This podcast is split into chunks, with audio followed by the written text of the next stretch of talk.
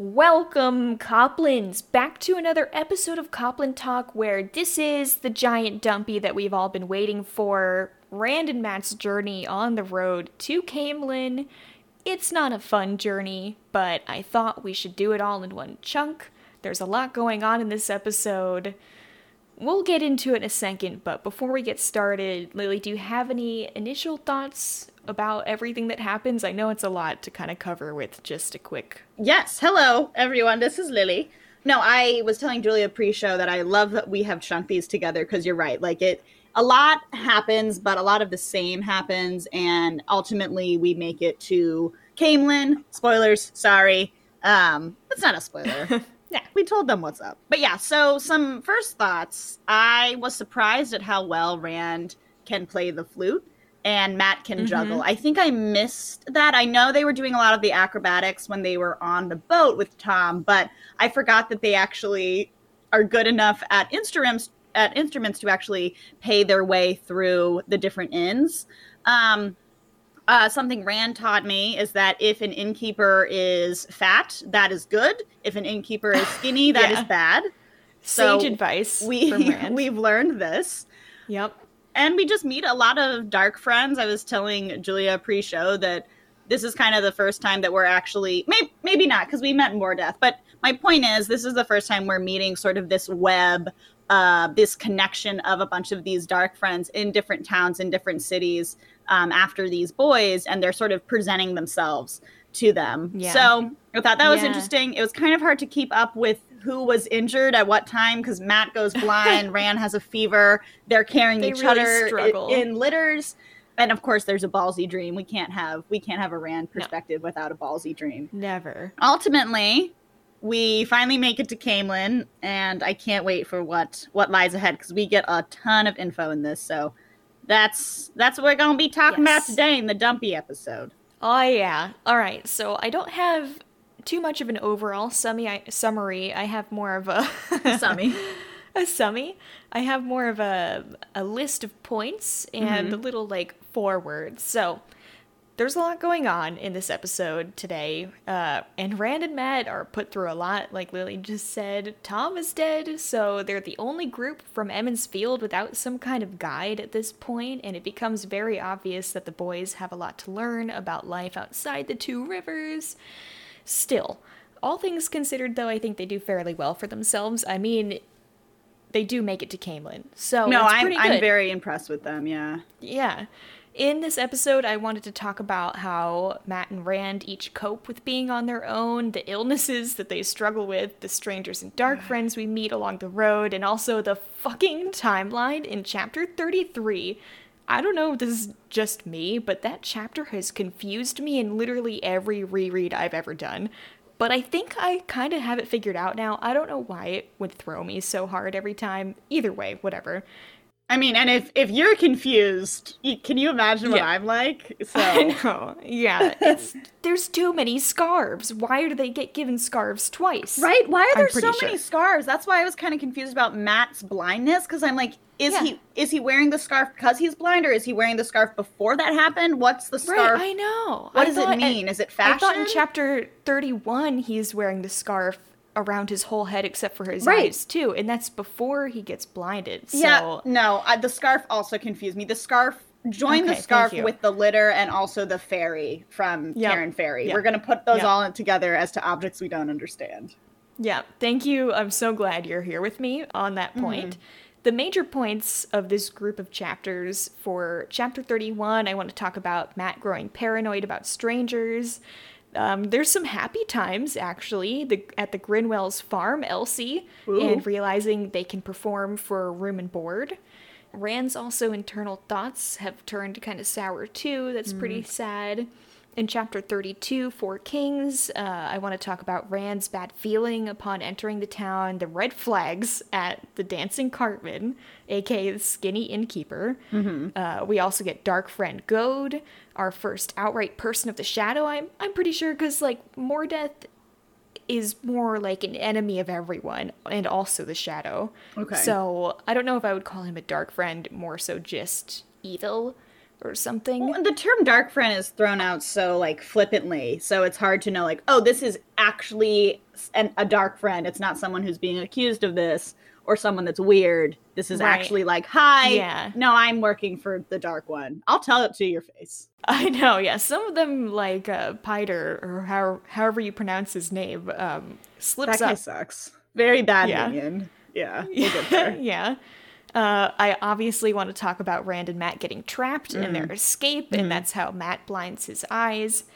Chapter 33, Dark Waits. Let's talk about Kinch's car and his offer of help. That was very sweet. And then we'll go into the flashback. That's where it always confused me.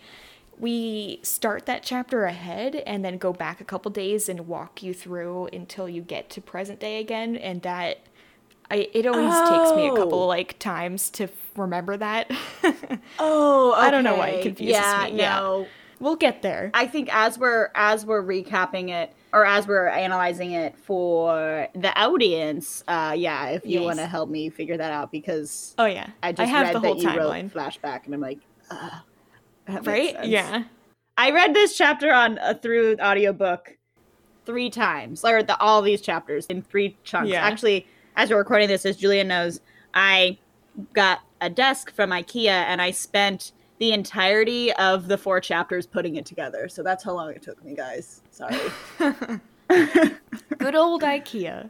My favorite place. And then finally, chapter 34, The Last Village. Not a ton going on, more so just Rand and Matt walking along the road again, avoiding inns, not actually meeting, but watching the Darkfriend innkeeper meeting with a Fade, and then meeting Almen Bunt and hitching a ride on his wagon, falling asleep to his many stories, and then finally arriving at Caemlyn. Woo! So there's a lot to go over. I want to stick to the major points so this episode isn't like 2 hours long. Right. But we'll see, we're going to try to do it justice, everything that they go through this chapter. So, or chunk. Dumpy, whatever you want to call it. I was kind of wondering why you kept using the term like dumpy episode, but I understand what you mean. It's just like it's a big dump of info. Yeah. But and then just turned into dumpy. Dumpy is my new favorite term for like a dump truck ass.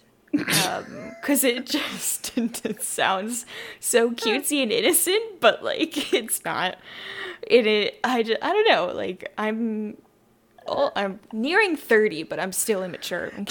Don't you fucking dare say we're nearing 30. Shut up. We're not. It's true. No, it's not. I refuse. I'm not fucking doing that today. Sorry. We're 21.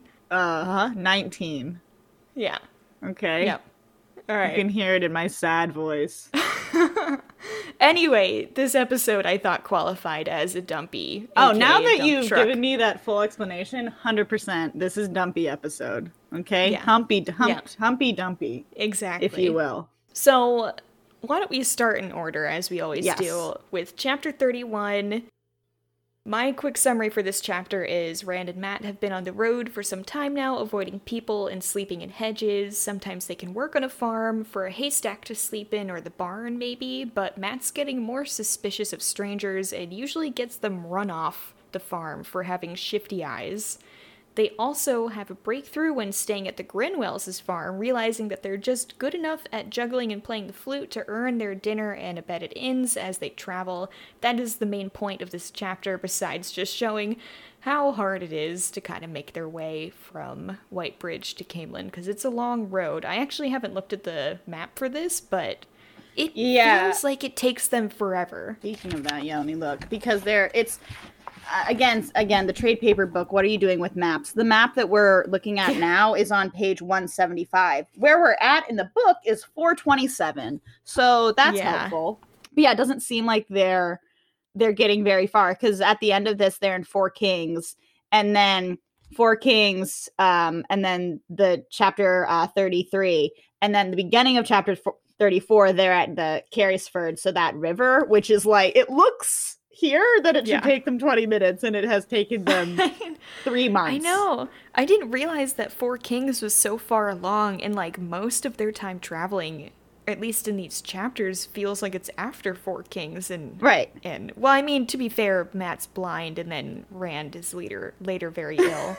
So. And it's interesting, like, just looking at this map, you see Artur Hawkwing's statue, and it's like, they, at one point, they must have not been that far away from Perrin and Egwene, you know? Like, they're all kind of in the same area. Yeah. And who the fuck knows where Moraine and Mo and Co are, but... I have a point later on, I don't want to get ahead of myself, where one of Rand's dreams, I feel like, is connected to Perrin's dream with the Raven.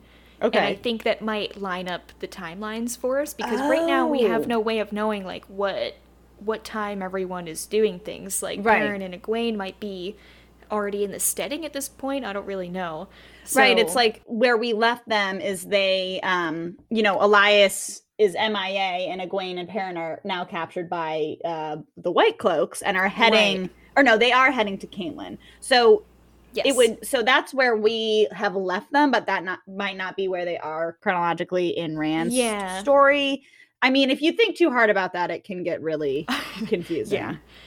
These books jump around in how much time is covered a lot, and like especially if you change perspective, it's not always going to be chronological. You might go back in time to kind of fill in what that character was doing while the other character was doing what you just read about. So it's kind of really difficult to tell the timeline and how long things take, but there's some people that are really dedicated out there that have some very useful websites that I don't have the names of right now, but I'll try to remember to shout them out because I use them to try to orient myself for this chapter. Anyway, that's necessary. Chapter 31, the opening of this chapter shows just how different Rand and Matt are right now that Tom is gone. There's no more joking around. They're hiding from any mounted stranger that they see coming, which is smart, but it just feels so sad that as soon as they see the plume of dust on the road, they are, like, searching along the hedges to kind of search for a spot to hide. Right. They're worried that the next person on the road could be the Fade or a dark friend working for the Shadow that will tell the Fade. No one can be trusted. I mean, but they're ultimately right. Like, all of these fears are very founded. Like, they, I think... in Berlan, where Rand is attacked by the Myrddraal up close, is kind of the first time outside of Winter Night when that happened to him. And now the Myrddraal made it to Whitebridge. And so it's like these attacks are happening faster and faster. So it's like they have to be on their feet. But you're right. It's like this. It's just really sad. And they, all they can do is go to farm and, you know, offer work so that and then so... they can eat, and it's pretty dire. Yeah, Matt's not very jokey. Sad. No. In fact, he's very suspicious of everyone. Like, he is struggling more than Rand at this point by far. He is wearing his scarf, so it completely covers his head except for his eyes, and he's not blind yet. So there's no real reason for this other than to look sketchy. Right. And when the riders pass them along the road while they're hiding, he silently snarls at them like a cornered badger, which kind of fits for Matt. I mean, he has a thing with badgers, apparently. He does. And every time he senses danger or is worried about danger, he's clutching the dagger from Shadar Logoth beneath his jacket. He's forgotten that he has a bow, which is more of like his Two Rivers weapon. He's just not using it anymore. It's just all about this dagger, which also, to be fair, is probably more useful if someone's up in your face. I guess so, but still. I think it's more for show. It's like, as much as Matt doesn't want to be noticed, it's also like, look at my sick ruby-hilted dagger. Like, it's pretty cool, right? Well, Rand even mentions that they could, you know, sell that ruby for a lot of money because they're desperate and have no food, but Matt gets real mad. He's like, we could get to Caemlyn in a carriage if we sell this. I know. And Matt's like, well, sell your Heron's sword. And Rand is like, well, no, because that's my father's sword. And then they just kind of glare at each other, and it's a little sad because it's their first fight that we've really witnessed, and clearly it's because they're struggling and stressed, and... in the end, they make up. No, this type of travel will bond them forever. Yeah, that's the true test of friendship right there. Yeah. I think they pass it, though. They have some very sweet and very sad moments together. Oh, my gosh, yeah. Yeah, when Matt's taking care of Rand.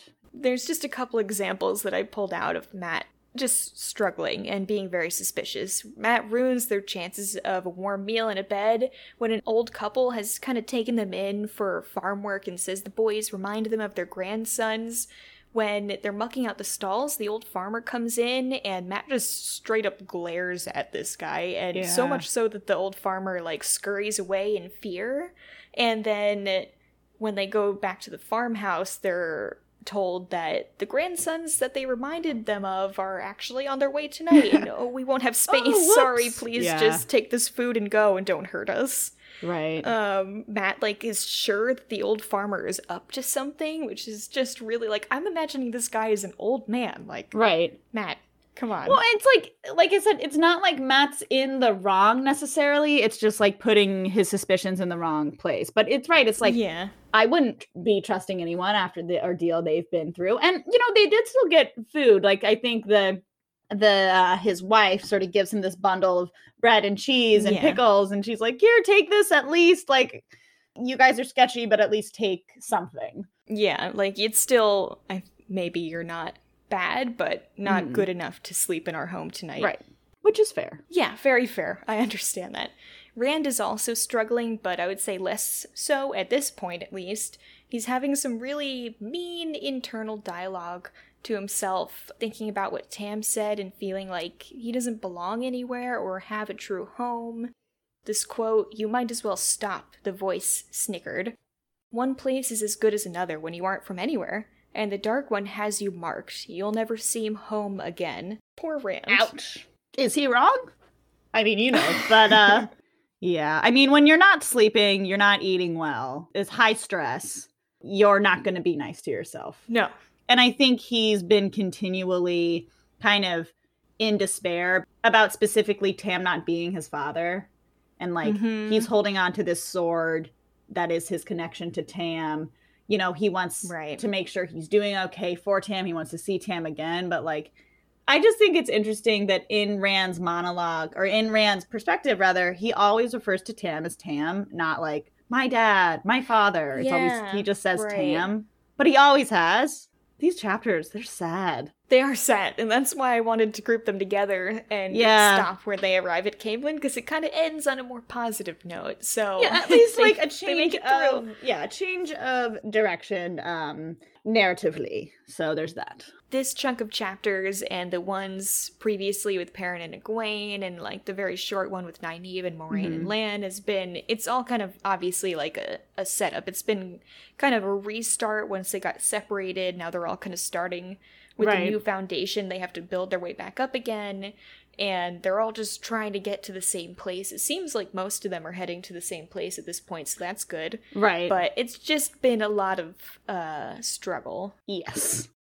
Absolutely. But there's one light at the end of the tunnel, at least in this chapter, when they meet the Grinwells, who have 9 fucking children. It's too much. It's actually so sorry for that wife. That's insane. But they take in the boys, they do some farm work, and we get some of that, like, early book humor again, where Elsie, the youngest daughter, loves Brand. She says that she likes tall men, and all the men around here are short, and Brand cannot handle it. He doesn't know what to do. He even has the same thought that Perrin had just a few chapters before, where, like, oh, I wish I was Perrin. He would know what to do with this girl. Like, he would crack a joke and she would just laugh and not moon over me where her dad can see. Is Perrin funny? Like, is he known as someone who's funny? I don't know. These boys are just a little clueless. Yeah, I think a little clueless is probably downplaying it. They're just kind of idiots when it comes to this. I will say, this girl, like, hell yeah. She's so thirsty. Forward. I mean, it's so funny. She's coming up to Ran and is saying, like, you're tall. No one around here is tall. And he's like, what does that mean? Like, she's coming on to you in the most obvious way. And he's like, do you want to see me play the flute? His reaction is to ignore it so that it goes away. And then, because he's working shirtless while she's watching, he's like, I guess I should put my shirt back on. But he's borrowing the father's shirt, so it doesn't fit him well. In fact, it's tight around the shoulders and it's cropped. So he's just wearing a crop top, and this is not helping Rand. This is making matters worse. Did you not predict this? Like, chapter 1? Rand in a crop top? I don't know if I was just subliminally remembering this moment. I mean, I'm 100% in on Elsie. Like, you go, girl. Make this dude uncomfortable. I want to watch Rand shirtless. Obviously. I'll be a creeper and just stare at him chop wood or whatever they're doing. They're picking up horse poop. So hot. Yeah, so hot. Luckily for Rand, they end up staying the night at the family's house, and Elsie's mom has picked up on Elsie's feelings towards Rand. I think after the point when Rand plays the flute once, and Elsie's like, that was the most beautiful thing I've ever heard. Yeah. Yeah, the mom's like, hold up. I'm sorry. Was it? So she forces Elsie to sleep in the same bed as her mom. Yeah. Thereby preventing teen pregnancy. Great job, Mom. Elsie, keep it in your pants for one more night. Truly a hero. Elsie, I feel you. Okay, I understand. And that's pretty much the end of that chapter. They just end up realizing after that they can play the flute and juggle for money at inns. And that's what they end up doing. And that's pretty much how they travel most of the way, because like we realized, Four Kings is way down the road from Whitebridge. And it's not until Four Kings that they really run into trouble with Darkfriends. Yeah, no. And I do want to say this quote from Master Grinwell. So they're playing, and he says, I'll tell you, lads, I've paid good money at an inn for no better entertainment than I've had this night, for worse. Yes. So, and I know you were mentioning this before to me, Julia, but I was sort of confused about, like, their level of talent of the instruments. But it seems like they're just playing, like, Mary Had a Little Lamb, and villagers are like, holy shit. Bruh, like, this is fuck? Otherworldly. It's so amazing. And so, yeah, like, the Gleeman coming in, obviously, I didn't have that perspective because I immediately hated that guy. But to the Emond's Fielders or to any small village, it's like, oh, my God, an actual Gleeman, someone that's really trained in entertainment. And so these boys who are barely doing anything. It's impressing people. Are so entertaining that they get food and board. But as we'll learn, Four Kings in Shadow, it comes at a pretty high cost, I'd say, when they're at the Dancing Cartman. So yeah, it turns out that performing at every inn along the way when you're stopping for the night leaves a pretty clear trail for every Darkfriend that's searching for you, that knows that you were traveling with the Gleeman and you took his flute. Which is exactly my point when Tom Meriden came with them. R.I.P., bruh. Like, I understand you, kind of. I respect you, kind of, as well. But he did put this seed in the boy's head of like, oh, here, you can be a performer. Come with me to Illian. Come with me to Tar Valon, whatever. And you're right. Yeah. All it does is attract attention to them. Yeah. No, it was always a pipe dream. Clearly, the Dark One is not going to let them go until who knows when. But, you know, he's just going to keep looking for them, and they need protection of some kind at this point because the way they're doing it is not working so well. Not great. So, the Four Kings in Shadow, this town is not as nice a village as the other ones they've been going through. It's kind of a major throughway for a lot of merchants, I think, because two major roads go through it. So, Rand immediately has a bad feeling about it, and boy, you gotta trust your intuition, okay? He knew something bad was gonna happen, but it's also not like they had much options, you know? Like, it was about to storm, and they didn't want to sleep in a hedge again, which is very fair, especially when it's gonna storm outside, and they had no reason to believe that things were gonna go as wrong as they did. Although later on, Rand kind of muses over how he never realized how good of a trap an inn would make, because you're just kind of trapped inside. Yeah. But either way, I'm getting ahead of myself. So they make it to the Dancing Cartman, which is where Samuel Hake, the innkeeper, who is skinny and should not be trusted, is allowing them to perform after some negotiating. This man also gives Rand a bad feeling, right? It's pretty clear pretty quickly that this innkeeper just wants to rob them. I mean, his inn is dirty, bad sign. He's skinny, bad sign. He abuses his staff. I was about to say, bad sign. If I could just talk about that for a hot moment. Go off. When they're negotiating, trying to get, food, and they're like, hey, we can play instruments or whatever. And Samuel Hake is like, oh, we have somebody. And then a server comes by and she's like, he's fucking shit, dude. And he slaps her across the face. Yeah. And she kind of gets up and is angry, but yeah, it's just like outright abuse. And then later, as the inn, maybe this is getting ahead of ourselves, but I'll just talk about it right now. later as the inn fills up, because, you know, Matt and Rand are performing more and our people are coming in and it's more of a good time. So the crowds get a little bit more rowdy and they're groping women. The women are sort of laughing at all the shitty jokes, you know, just as women need to do. And Rand, one of the worst Rand moments. He has an internal thought like, I don't know why they put up with it. Oh my God, Rand. I know. It's just a naive They thought. Put up with it because they fear death. And that is the difference between men and women. Okay. It just, that made me so sad. And I'm just like, Rand, that's how it is. But regardless of the horrific abuse of the women, it further plays into, this is not a good place to be. Mm-hmm. Y'all need to leave. Mm-hmm. No one is good here. Nothing is right here. This should not be a place where you're stopping. But it does prove to them that this is how they can afford to get food and afford to sleep. But get the fuck out of there, y'all. I know. Matt's about to be blinded. I know. Okay? Okay. Let's break the timeline of this night down a little bit. Okay. Rand and Matt have negotiated with Samuel Hake. He's agreed, after some huffing and puffing, to let them eat food in the middle of the night while they're performing so they don't pass out and stuff. Right. And they go up and start performing, and they actually get a crowd going. And I'm pretty sure... Actually, I did not do the timeline right now. I'm pretty sure that Rand's sword is the only reason that Hake didn't rob them outright, because this is clearly a bad man, right? Yeah. And there's a moment when they're negotiating with Rand and Hake is like trying to not give them dinner or something. He's obviously trying to just like swindle them for as much as he can get. And Rand puts his hand on his sword hilt, and he does this a bunch of times throughout this whole group of chapters.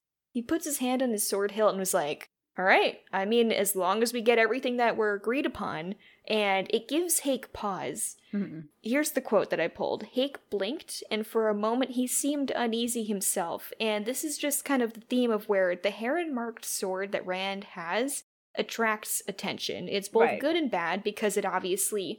These blades aren't very common, so it calls attention to him, and it makes it a very easy trail for the Fade to follow. But it also kind of ends up protecting them, because Rand is just old enough where people are like, there's no way that could belong to him. Like, there's a bunch of people, I think Jack the Bouncer even says, like, that's clearly not yours, or other people have claimed that Rand must have stolen this sword. Right. But he's, you know, a tall guy, an adult at this point, so they're like, it gives them enough pause that they're like, maybe he can actually use it, and it's just better to kind of rob him in his sleep instead. So... I mean, okay, but to be honest, I feel like that supports my theory that Tam was a warder because he has this sword. Although, you would think... If that was true, people would mention, like, that's a warder's sword. Oh my God, only a warder would have that. Mm-hmm. But Rand's clearly not that. But yeah, you're right. It's always mentioned that people around Rand are like, that's definitely not his. So what's up with that? But like, if Lan was carrying it, no one would question it. So it's just a difference of age. No, because Lan looks like he could kill you with his bare hands. Well, that's true. I think it's just the vibes. Okay, it's vibes. You know? I understand. Now I understand. Now we have put it into the vibe translator. Yeah. Now I get it. Yeah. Got it. Exactly. Cool. It also ends up throwing off Howl Goad, the Darkfriend merchant, later on in the chapter, to kind of jump ahead for a second. The only thing that seemed to shake the velvet-cloaked man's equilibrium was Rand's sword. Mm. So again, this guy who's got his band of goons to protect him... is still given pause when he realizes that Rand has this heron-marked blade. Okay. And Rand refuses to stop wearing it because it's, like I think we talked about already, it's his connection to Tam. Yeah. Tam had given it to him, his father. As long as he wore the sword, there was still some connection between Tam and him, a thread that gave him the right to still call Tam father. Which, yeah. I know. So this is, it's... working in multiple ways for Rand's benefit right now. I think too, it proves to me that Rand, deep down, he's not admitting it to himself, but he knows that Tam isn't his father, because if he was so sure that Tam is his father, he wouldn't need to like carry this sword to prove it to himself. You know, it's like he's still trying to hold on so badly to this idea, but he knows deep down that Tam isn't his dad. But it's like, what does that mean, Rand? He raised you your whole life. Right. He protected you in all these ways. You protected him. Like, what does that word mean? Like, why does it matter? He took you from a mountainside. It's not a great look, but saved your life. Yeah, no, I think Rand is kind of going through some of the stages of grief right now, where he might still be in denial. Yeah. But that aside, so Rand and Matt begin performing. Everything's going as well as it can in this dump of an inn. Mm-hmm. And then the merchant shows up, and this guy immediately stands out in the crowd. A sleekly, fleshy man with a soft look to his hands and velvet everything. I know, that sounds disgusting. Sleekly fleshy. Yeah, he's wearing velvet slippers for shoes, for fuck's sake. Is he Hugh Hefner? What the fuck are you doing? This is gross. He wants to be. Ew. He enters the inn late at night after having clearly searched the town for Rand and Matt, as we later learn from the gossiping kitchen staff. Ooh. He also smiles like a cartoon villain as soon as he recognizes Rand and Matt. He's literally just sitting there all night at his own table because everyone else can tell this man smells, and stares at them, smiling. He's just sitting there, like, you know, doing that peek thing with his hands and just like, okay, I got him. You'll be mad at this comparison, but probably because his name is Howl and he's weird. But is this Howl from Howl's Moving Castle? Because, like, that guy also is weird and very, like, fashion conscious, and he cares so much. The only thing I remember about that movie is how much he cares about his hair, and he had a mental breakdown about his hair. He did. This guy's wearing velvet in, like, a dumpy, gross, like, town at a dumpy, gross inn, and he's, like, doing the weird, like, twisting his mustache and, like drumming his fingers together and smiling as like he's about to eat them for dinner or something. Like, I know, it's creepy. I don't. You know what? I'll let our Coplins think on that opinion and let us know if they agree with you. It's interesting. Okay. And like we mentioned before, I'm pretty sure whatever Darkfriend network these people have, they knew that the boys were traveling by performing, and that's why this man had been going in and out of every inn in the Four Kings until he got to the very last one and then recognized them. So it was good and bad. Everything in this chunk of chapters is kind of like a double-edged sword. Yeah. Pretty much. Also a learning lesson. You know, I think once they get to Caemlyn, hopefully they'll reunite with some more of the OG group. They'll know that, like, oh yeah, we gotta stay low. No more performing. We gotta leave the Gleeman's life behind. Yeah. Okay. Well, Moraine's got money out the ass, so it's not like they need to perform. Yeah, I won't go there. But they do just throw money at things, and they're like, the problem has been solved. I have given them coins. Land. Coins? Come down, man. The coins. So this kind of ends the first half of the night. At some point in the middle of the night, Rand tells Hake, the innkeeper, hey, we need our food. We're going to pass out if we don't eat, so take us to the kitchen and have the cook make us something. So they can have, like, a little bit of a break and kind of talk about this creepy, weird, smiling man at them again. Poor Rand is getting stared at a lot by, first it was the scary-faced man, and now it's the velvet, fleshy man. There's no good staring people in this book yet. Even Elsie, he's like, true. I'm insecure. Even when Egwene tries to, he just doesn't understand. No. So they finally get a little break, though. They're eating their food, and Rand, hearing the gossip, realizes that he recognizes the merchant, runs out to the merchant's cart, remembers the cart from Whitebridge, and is like, oh, fuck.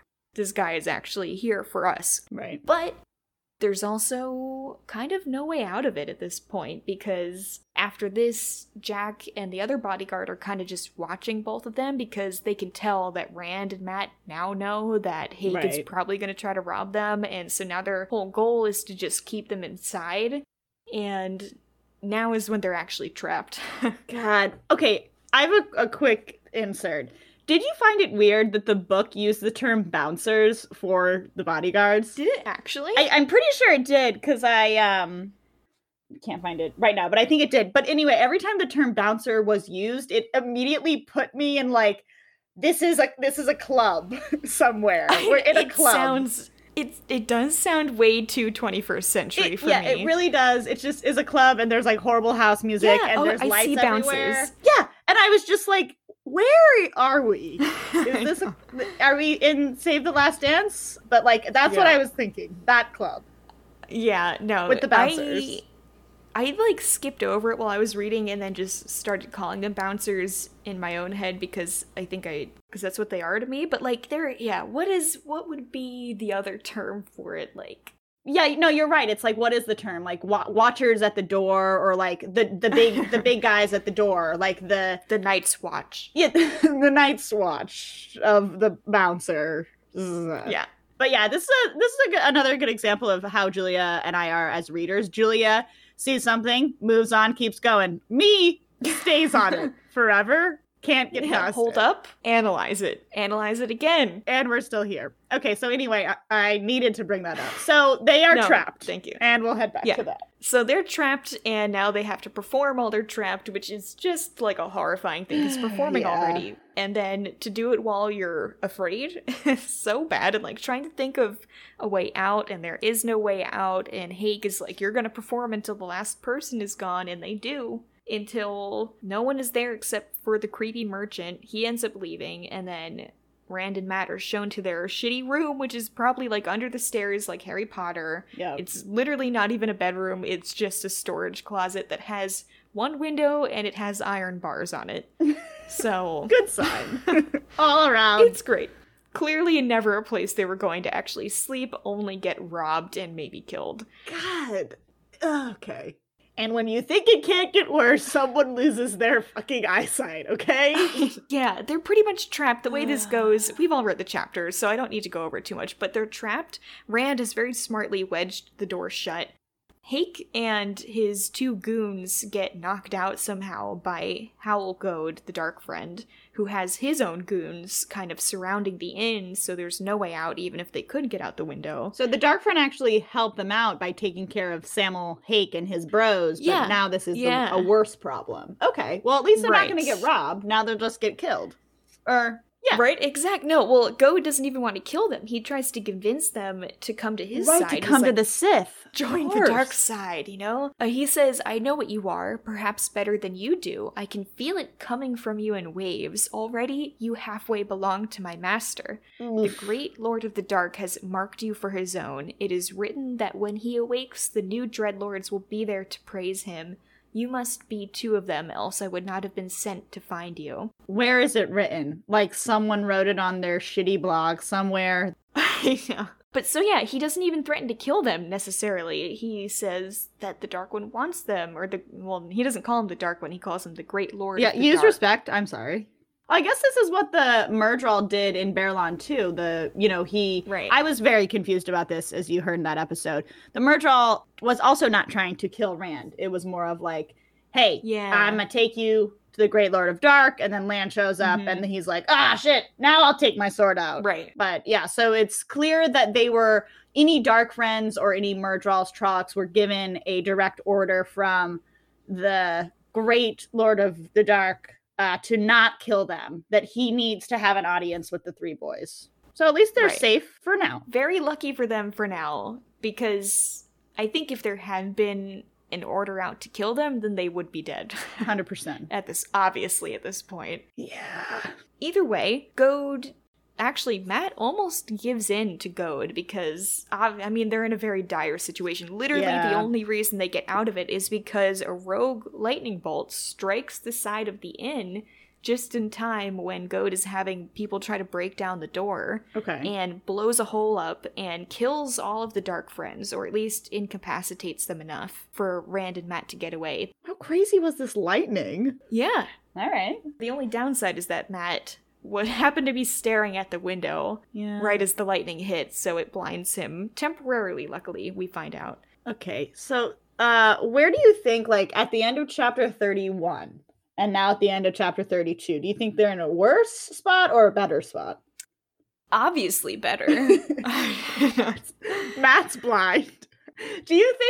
Do you think Matt, I like to think that Matt, he was like, hands were kind of crossed behind his back. He's like staring out the window, like contemplating moving over to the dark side, and then like lightning blinds him. And maybe that's the moment he's like, that might have been a sign.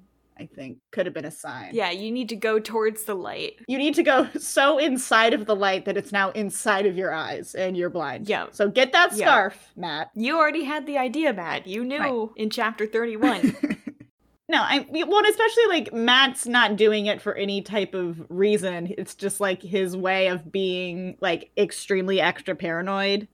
Matt doesn't really have any distinctive features. Like, I think Rand has the light eyes, and I think he does have lighter skin. Maybe that's described. Mm-hmm. I'm not sure, but he definitely has lighter eyes than people in Emond's Field. And then Perrin has...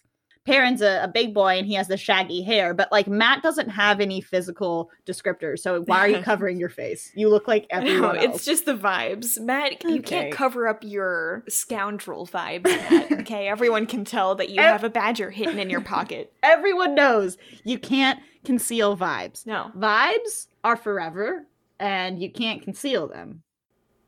So yeah, that's Four Kings. Can we leave Four Kings, please? So they do escape from Four Kings, unfortunately, in the middle of the night, in the middle of a thunderstorm.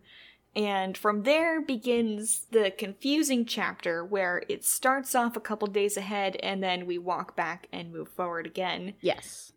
You know what I'm going to do is just start chronologically. Yes, please. I feel like trying to explain it is too confusing. All right. Yeah. Here is the timeline of things. Okay. The night of their escape, Rand and Matt flee and end up sleeping under a bush. They have a really sad and sweet moment where Matt asks Rand to not leave him behind because he's blind. That was so sweet. And it's so heartbreaking. Because Matt hasn't really shown something like a side like this before. Like, he's been paranoid and he's been fun-loving and a little flippant about things, but he's never, like, cried, and he cries a lot in these next chapters. Well, it's just, it's all finally getting to him. I think, like, everyone can relate to that moment where, like, you've just been put under a lot of stress, whether that's over a lot of the past few days or the past few weeks or months, and it's, like, eventually it will catch up to you. You're gonna break, and I think that's what Matt's sort of dealing with. Because, I mean... This probably started for him back when they left Emond's Field, but back in, like, Shadar Logoth, when he's just being scolded by Moraine, and he's like, what are we doing? And I think he says that a lot in this chunk of chapters where he's like, I don't know the plan. I don't know what's going on. I don't know what's happening to me. Rand also has the same thoughts, but yeah, it's just... It's sad, but you're right. It gives us a moment to appreciate their friendship and to appreciate how much they need each other and how much they're there for each other and how they would not survive without each other. So it's cool to have that connection, like that we get with Perrin and Egwene. Like, we wouldn't have had that cute Perrin and Egwene moments unless they weren't, stranded together. So I know I kind of like they have that. Some really good friendship moments for sure. So from there, that same night, Rand and Matt both have a dream about Ba'alzamon, where Balzi tells Rand all the usual stuff again, classic as Balzi. Always. You know, the eye of the world won't serve you, you belong to me, blah, blah, blah, blah, blah. He also reveals that Goad, the Darkfriend merchant, did in fact die from the lightning strike, or it seems that way at least. Like, Rand in the dream sees essentially zombie Goad, where he's like burned and charred. And hoping for his reward for finding Rand, and that reward ends up kind of horrifying him at the very end for some reason that we don't really know. But I think if you're looking for a reward from the Dark One himself, it's probably going to come with some thorn. Well, you know what this reminded me of? It reminded me of actually Dune. Dune spoilers, sorry. No, what this reminded me of in the major plot point in Dune is this betrayal of essentially the family doctor sells out the king to the emperor. Yeah. And he's promised that he's able to be with his wife, who I believe is a prisoner. And when it's all said and done and he delivers the king to the emperor kills him. Yeah.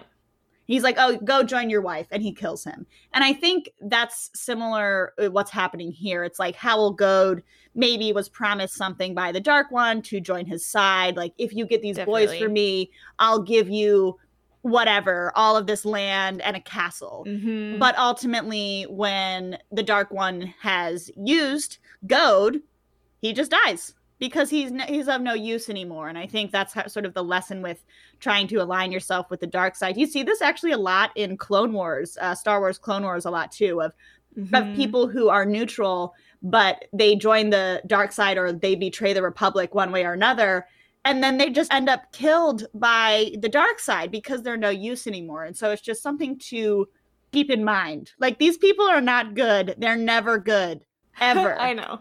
Newsflash, don't make a deal with the devil. Probably not going to go in your favor. That's actually what I was trying to say this entire time. Don't make a deal with the devil. Thank you, Julia, for summarizing my rant into a sentence.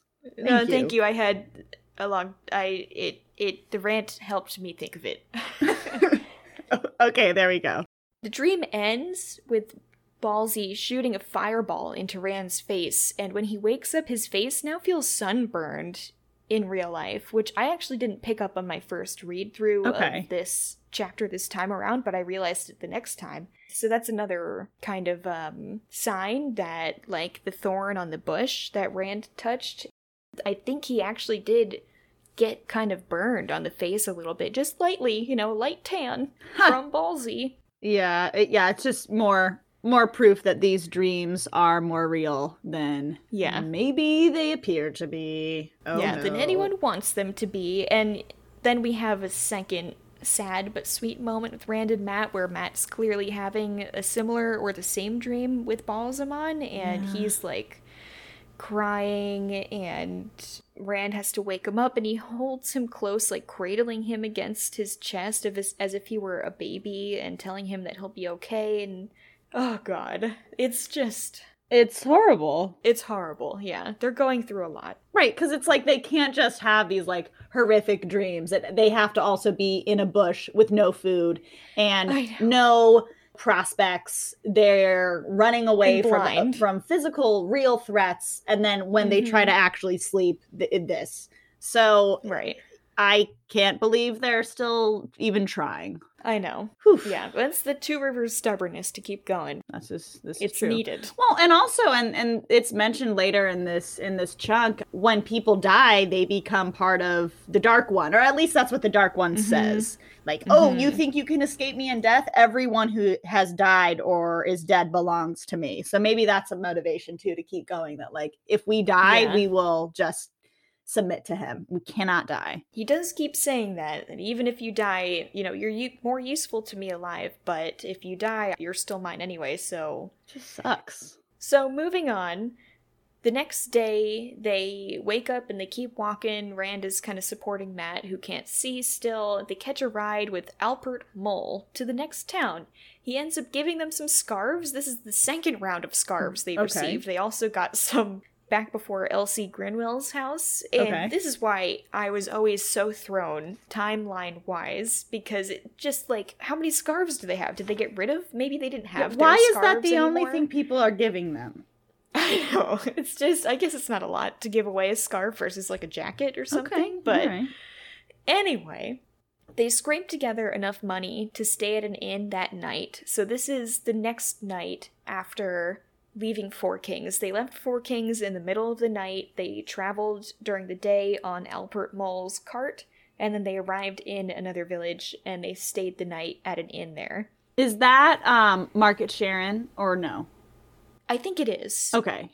I think it is, actually, because the next morning, when they wake up, Matt's eyesight is a little bit better. That rest seemed to have helped him, and then Piter, the Darkfriend, is guy. There. Darkfriend in training. Darkfriend apprentice. Really? I know. He tries his best. He literally, like, begs them to listen to him. Yeah, like, it's just really pathetic. Like, I'll convince you for sure, like, buy this cryptocurrency. Wait, like, guys, I am bad, but, like, hear me out. Because even later, Rand's like, okay, they definitely don't know we're here because they would never have sent this fucking guy. So I think we're actually doing okay. No, Rand just kind of puts an end to it and punches Piter in the face, which is great. Love that moment. And of course, Piter immediately becomes creepy after that and accidentally names himself a dark friend in front of the townspeople. So now there's a giant hullabaloo in the town, and Rand and Matt have to leave. So we're now about 24-ish hours after leaving Four Kings, I think. They catch a few more rides to the next town, where the boys decide to try their luck at performing again. But this time, Rand becomes sick as fuck, and they end up at the inn's barn because the innkeeper can't have them inside. Everyone's gonna think it's catching or whatever. And do we know why Rand becomes sick? This part confused me because I kind of thought this was part of a dream, but he wasn't sick, but he is sick, but we don't know why. So this is not a dream. He is sick. You can figure out why, but it's not explained outright. Okay. And I don't want to explain it outright. Got it. All right. Yeah. We'll leave it there. Yeah. So just let it ruminate. And, ooh, it's not something that I figured out right away, for sure. Okay. No, I'm just... all right. Oh, a Coplin theory coming to you? Well, it's not a good one, but it's approaching. We'll talk about it. Okay, we will. I'm writing something down. Yeah. It's fine. So Rand is sick. And we'll get into the details of that because he ends up hallucinating a lot. A lot of horrible... Of course, the theme for this chunk is horrible things are happening to them and their brain is betraying them. And Rand hallucinates everyone, pretty much, that he's known coming to him at some point and just, saying horrible things. Yeah. But besides that, Rand spends the night sleeping and sweating and shaking in the barn with Matt taking care of him, all the way up until the next morning when they meet another dark friend, the third one, at least, on the road. And this time it's a woman, and she tries to stab Matt with a dagger that leaves the wood smoldering, and it hisses when it drops into the water, aka it's hot as fuck, and... a horrifying knife. I don't know what someone did to that, but it was not good. Probably evil, magic, or something. Well, isn't this kind of similar to the weapons that Shadar Logoth with Mordath? Like, they would kind of sizzle and they would turn black? Or am I just kind of making that up? I thought I remembered that connection. That, Or no, it maybe when, who was it? The Trolloc weapons. Oh, shit. Oh? Oh, hold on.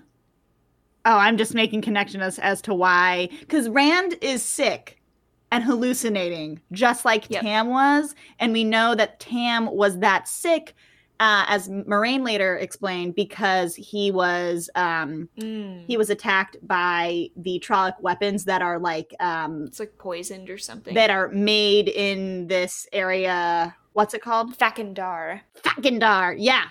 Okay. So maybe that's what I'm thinking of, that this weapon that this dark friend has is a Thakindar special. Yeah, it definitely could be. I actually don't know what it's from, but It's obviously evil, right? It's obviously evil. Yeah. She admits it openly and tries to do the goad thing again, where she's like, hey, you should just stop, running away. Just give in to it. Feel the pleasure of the Dark One. Take the drugs. I know, and yeah, I know, they're really not being sus at all. They're just like, hey, what's up? Yeah, no, I'm a dark friend. Well, it's interesting because I love this part. Rand, well, if you would help me out here. So they are in the barn. Rand is trying to sleep, and Matt's comforting him. And then this woman just comes up to them, and she's like, hey, can I help you? That's kind of how it happens, right? Yeah, she just walks into the barn, and they're alone. Okay, so that's already weird because whatever. But it's funny because Rand is like, oh, well, she could be an Aes Sedai. And his reasons for thinking that she's an Aes Sedai is she talks like she's very sure of herself. And basically, she reminds him of Moraine. Yeah. He's like, yes, perfect. You are an Aes Sedai. You can help us. Recognize that behavior. Yeah. I recognize the, oh, God, what is it? The insufferably calm, maybe? Insufferably calm voice. But yeah, this dark friend also has it too, because she doesn't actually get named. So this scene, at least to me, reminded me of when Moraine came and healed, capital H, Tam. And so it seems like she's coming in and offering that same type of thing, but she's really not. She's just like, oh, hi guys, can I help you? Oh shit, it's them. Yeah. And then she goes in with her dagger and they avoid it. And Matt, I think rightfully so, tries to kill her. And then Rand is like, we are not dark friends. Don't do this. So if I could, the connection here is that Star Wars, sorry. Because Jedi are not allowed to kill because of emotions. They're not allowed to kill out of anger. They're not allowed to kill out of hatred, anything like that. And I think Rand is sort of honoring the Jedi code with Matt. He's like, we are not dark friends. We cannot stoop to this level. But it's interesting. It'll be interesting as this book progresses. What is that line, right? Like, are we trying to kill people out of survival or because it's fun? Because you see this in Star Wars all the time too with Jedi. It's like, okay, well, why was that person that you killed justified? That wasn't out of anger or hatred. That was just because you had to. Like, what is the line? I think questioning the Jedi in the Star Wars series is one of the most interesting things about that story. So I think it's cool that, or it's not cool, but that Rand is like, hey, let's question this. When it's like, this Darkfriend was going to kill you, Rand, and now we're being like, let's be moral. I know. Like, could we just have a win? Could we kill this Darkfriend and as a win? Maybe eliminate one more Darkfriend in this world? It's just... Yeah. Because what she's going to go and tell Ballsy and Piter, hey, they're at this barn, outside of Carysford. Right. Well, she says that the Myrddraal is on its way already. Right. It already knows that they're there, and she was just like... the precursor to it or whatever, and all they do is end up leaving her in the barn. I think she's like locked into a horse stall or something. Okay. And like obviously they also can't go back to this town again, because what she is going to tell everyone else who finds her is that these two guys are crazy and locked her in a stall and like tried to kill her. But also killing someone is a really far step to take at this point in their journey. They just left home. No, it really is. But like the psychology of that is so fascinating to me. You're right. Cause it's like, wanting to kill someone, wanting revenge and stuff like that. There's that. And then there's actually going through it in the act. Like in, now I'm just going through all my favorite fantasy stories.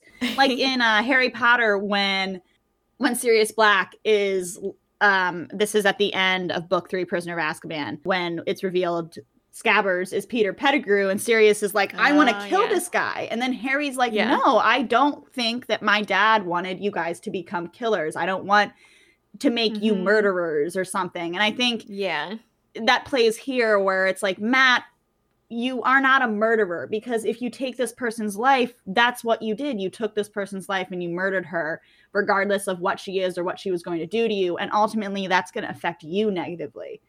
So I don't know. I always think I find that interesting to think about, where it's like psychopaths are psychopaths because they don't feel anything when they kill other people. But for normal people, quote unquote, it take something out of you to do that to another person. Definitely. And so it would be very bad for Matt. And obviously, as we've learned from these chapters, they are as emotional as they possibly can be. They are at probably the worst point in their life. You probably don't want to end that run with a murder. So let's just keep a shred of humanity. Yeah, that would probably tip things in the wrong direction. So that all happens, obviously, with the news of the Myrddraal. They have to get out, even though Rand was sick. He seems to be feeling a little bit better this morning. It's early enough in the morning that they can kind of make their way out of town without people seeing them too much. And this is how they end up meeting the guy at the beginning of the chapter, Hyam Kinch? Kinch is his name. He has a cart. Yeah, it's that band with the three sisters. I'm pretty sure that's what this is. The band with the three sisters? Hyam? No? You don't know Hyam? Okay, no? It's fine. What's Hyam? They're a band, and it's these three sisters, and they have like awesome like middle part long 70s hair, and they kind of do like rock pop. They're like best friends with Taylor Swift. They're great. I'm looking them up for future reference. Look up Hyam. You would enjoy them. They're very cool. Anyway, that's a great sign. Hyam Kinch is obviously trustworthy, because we already know that Taylor Swift is a Wheel of Time fan. So that's where they got their name. Actually, add this to the theory. And so now we're back at the beginning of the chapter. So this chapter kind of starts off, like I said, a couple days ahead, and this is where we end up. It's like a little while down the road. Matt's eyes are feeling better. Matt asks Rand how he's feeling. Rand is feeling a little bit better. This is why I was so confused about the blindness, because of this time jump. I know. Like, so Matt is better, but now he's sobbing into Rand's arms. But then he's worse again? Yeah. Wait. He's not blind? Right. So it was all a little confusing, but this guy is like another talker. Not as much as the last cart they get into. Oh. Almen Bunt. Almen Bunt. Oh, the one interesting thing that they learned from Kinch is that the Two Rivers is actually part of the Queen's realm. So as we're getting closer to Caemlyn, we're learning more about the realm. And yes. Caemlyn is clearly run by a queen. Along the road later on, I think we run into some Queen's guards and stuff, and they're kind of known for keeping what's called the Queen's peace. Right. And even though the Two Rivers is far as hell away, apparently it's part of her realm, even though obviously they've never seen the Queen's guard before or anything. Right. But Kinch informs them of that, and Rand wonders what Master Alvear, the mayor of Emond's Field, would say if someone told him that the Two Rivers was part of some queen's realm. I mean, forget the mayor. What would Nynaeve say? Okay, that's what I thought. Oh, yeah. Do you want to talk about Rand's hallucinations in more detail? Yes. Yes, definitely. Okay, so I just have a list of all the people that Rand sees. There's like a couple pages of descriptions of Rand being sick. So he starts off in the inn, but Rand is suddenly very queasy, his bones feel cold, he can't think at all, he doesn't even realize that he's on the ground actually until Matt is helping him up, and he's also holding all of Rand's items. Mm. And while Rand is kind of making it through this fever that he has, he hallucinates Ba'alzamon walking towards him and shouts, actually wakes up Matt and tells him that he's here, but Matt obviously doesn't see him. Wait, this is kind of funny to think about. Is Rand having these hallucinations and at the same time Matt is like blind, so like they're two people like barely barely they're functioning. Not keeping it together. Like if you came across these two guys in the barn, like one is sitting in the hay and the other one's trying to like periodically cover him with a jacket and like force food down his throat. But also that one can't see. Yeah, that one can't see, has like a scarf wrapped around his head, and they're just maybe rough. The Darkfriend like came by earlier and saw that scene, and she's like, I'll actually come back because it's probably more satisfying to kill them when they're a little bit more put together. Which she's actually, I just realized, the first Darkfriend to actually try to kill them.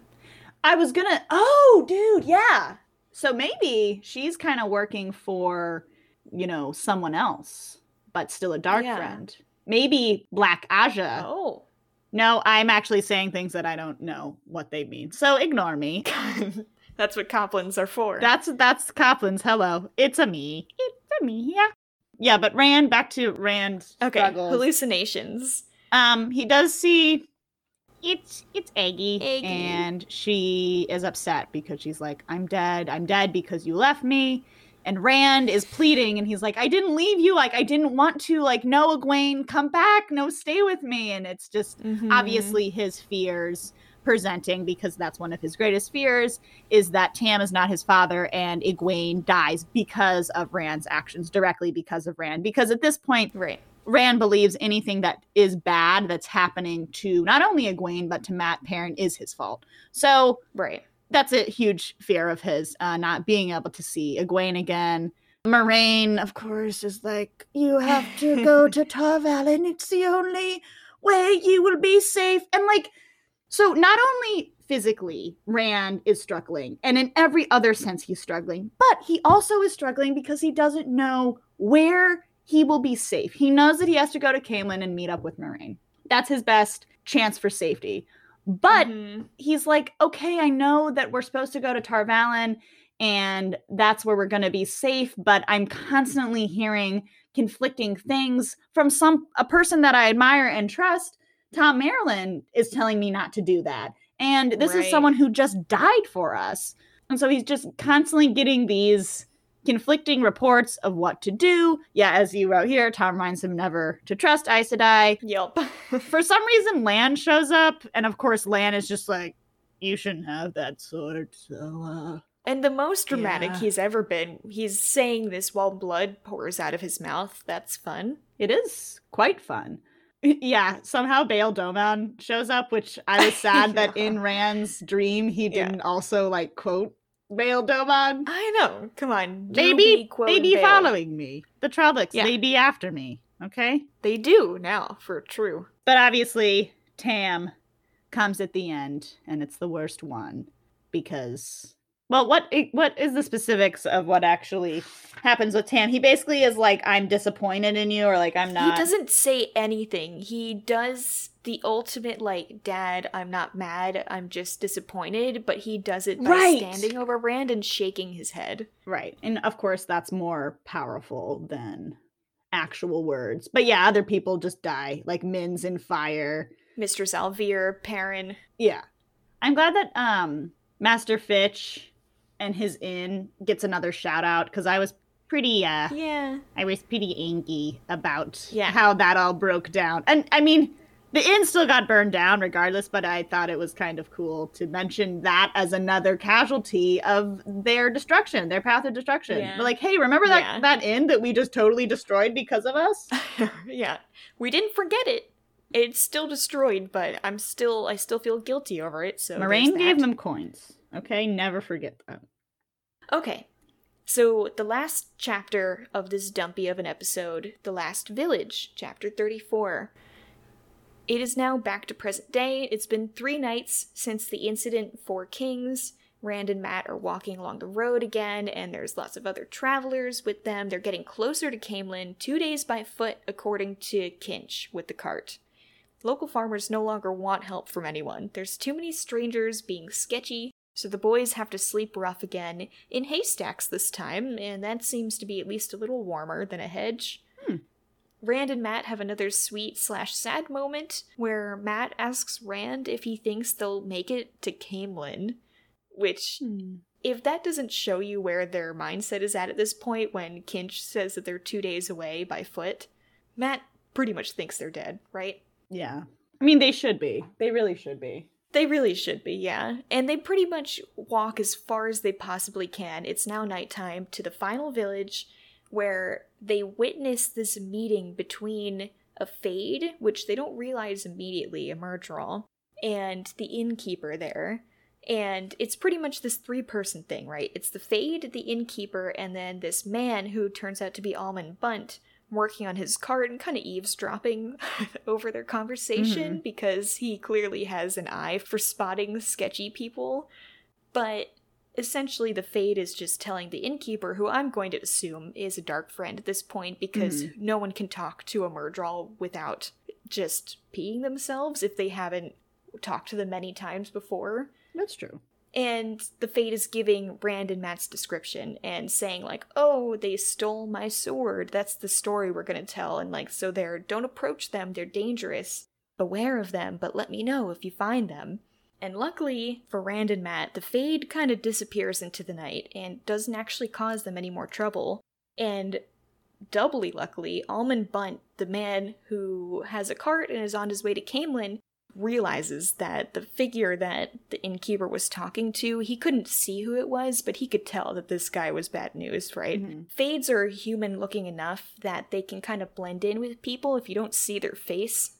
I think at that point it becomes obvious because they don't have eyes, but... at that point is when I knew. It's obvious. And Rand and Matt kind of go up to Bunt because he's leaving in the middle of the night to beat the traffic, essentially, like, you know, every old man has done once in his life. Yeah. And agrees to take them because he realizes that the story about a stolen sword or something is probably bogus, and that creepy figure was more bad news than these 2 young boys who probably have lost a lot of weight at this point and look horrible. One of them is partially blind still. The other one is just recovering. Like, well, he says, he's like, I essentially have food poisoning. Like, I'm fine. Yeah. I just haven't slept at all for 2 weeks. And Bunt just takes them to Caemlyn, essentially, through the night. Rand falls asleep and has one more dream, I think, on the way there, where Tam and Rand are talking with Tam's sword in between them. Tom is on the litter that Tam was originally on, saying this weird phrase, the queen is wed to the land, but the dragon is one with the land, and the land is one with the dragon. A Fade shows up in the dream with Matt, Perrin, and Egwene on tethers, and the Fade burns Egwene alive. Solid. And then Rand kind of wakes up, but it turns out he's still in a dream. And this is the dream that I wanted to connect from way the beginning of the episode, where Ba'alzamon isn't there, but there's a raven sitting on Rand's chest, and it says, "You are mine," which is a very Ba'alzamon line. Yeah. And then it stabs Rand in the eye, which is exactly what happens to Perrin. Mm-hmm. And so I feel like this is what lines up the timelines, I'm thinking. And so this is right before Perrin and Egwene kind of get chased by ravens. And after this, they make it to Caemlyn. I mean, hell yeah. I'd say the only... The only thing I want to mention, and I'll try to make it quick because I think there was a lot of foreshadowing and setup into things to come. But it's mentioned that Caemlyn is busier because the false dragon is there, or some people refer to him as the dragon Logain. And so a lot of people are flocking there, and that's why the roads are busier. And Rand even mentions it's kind of a blessing in disguise because it just makes it more crowded and more... or it makes it harder for them to stick out because it's a bunch of young boys, right, trying to find this false dragon. And then Almen Bunt. The name doesn't like fit with all the other type of Wheel of Time names. It's like Almen Bunt. He also tells them, kind of gives more of like a history backstory into the royal family of I guess Caemlyn, but she rules. Is it Amador? Like, I know we'll learn more about Queen Morgase. Yes, that is the name of the realm. So Caemlyn is the capital, pretty much, and then the realm is, or Andor, actually. Andor, sorry. Yeah, I know there's like a lot of different, all the fucking names sound the same, all the people's names are the same. So we learned that they are somehow connected to, or at the very least, do not find Aes Sedai to be dark friends because they send the daughter heir to train in Tar Valon, and they send, I guess, the prince to be a warder, which are both very, Aes Sedai things. But the last ones, correct me if I'm wrong here, Jay, but the last ones, the prince who was sent up to be a warder was killed in the Blight. Yep. And the daughter heir was lost. So she, as her name, as her title would suggest, would be the heir, but she was lost. So some people believe she may still be alive, meaning that the current queen is not the rightful heir, which is, I live for this shit. I love... It's just a taste of the politics. The taste of the politics. Give me more of that shit. Give it to me. That's so interesting.